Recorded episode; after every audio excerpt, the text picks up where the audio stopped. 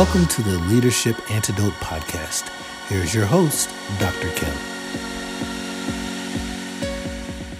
So, for this Reflection Friday, I want to share with you some thoughts that I've had in watching the news for the last week. So I know everyone's like, oh, if you're anxious, don't watch the news. But I'm one of those people where watching the news, and I watch several different news outlets per day. I listen to international news, I listen to international press conferences, and a lot of that I have to credit to my father. Um, the summer before I went into second grade, my father uh, came home and he said, You need to watch one hour of news every day and you need to read one newspaper every day. Now, at the time, my father would read three newspapers per day. Um, and that did a couple things for me. One, it taught me to not assume what a learned person looks like. You see, for those of you that don't know my story, I'm a first generation American. Um, my parents immigrated here from the Caribbean, and my father, for I think over 25 years, was a bus driver with the Metropolitan Transit Authority in New York. And he was probably one of the most articulate people on politics that I know. And so for me, looking at the news every day, it's somewhat comforting because it helps me to know what's going on in the world. And I can also appreciate the fact that my father never wanted me to lose a global perspective. He always wanted me to understand sort of what my role was in the world. And so to this day, I read several different news outlets and am constantly consuming information and looking at things. So this past week, I've watched how several countries, including our own, have launched reopening plans. I'm watching where I can clearly see where the leaders are listening to the economists more than the scientists, and other countries where leaders are listening to the scientists more than the economists. Um, and I, you know, there was one press conference that I listened to where the plan was to essentially shut the country down for the next six to eight months. And so, you know, I'm thinking, I'm, I'm, reaching out to, to different friends who, who've studied economics, and I'm like, is this feasible? And they're going, absolutely not.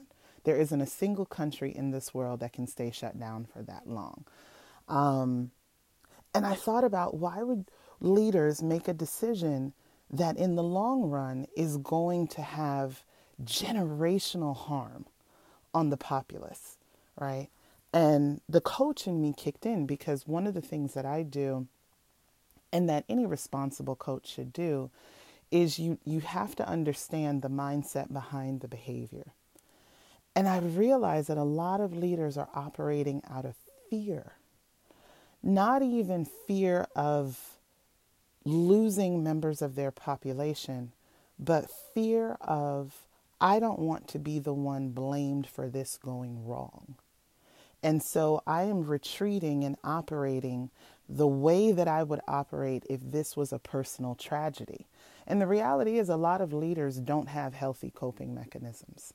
And so they tend to make decisions, and you're seeing how they would make decisions in their own lives and in their own families just from how things are playing out right now. It's you're seeing more of the personality and the mindsets behind the leadership than anything else.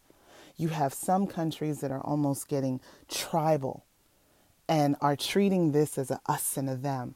So, from a coach's perspective, number one, it doesn't matter how it got to your shores, it's here. It's here. The goal of coaching is to move healthy people forward. It's here. Now, what are you going to do? What is within your realm of control to control? Okay? What is the level of resiliency that you have that you can then recommend for your people to have? Because if you don't have very good resiliency, and as soon as tragedy comes, and lockdown, and angry, and frustrated, or what I am seeing is when you're fearful, you shut down. You're expected to lead a country, you're expected to lead an organization. People are counting on you to not shut down it doesn't need to become a selfish thing, We all need global cooperation with this, right? Every, all leaders should be speaking to each other and actually listening to what each other's concerns are, what strategies are being done. Yes, context is important, but if there is opportunity for your country or your organization to move forward, then you have a responsibility as a leader to explore that opportunity and understand what that looks like. If it doesn't make sense to you, speak to as many people as you can, get as many experts in front of you to help you understand your blind spots, help you understand what isn't making sense.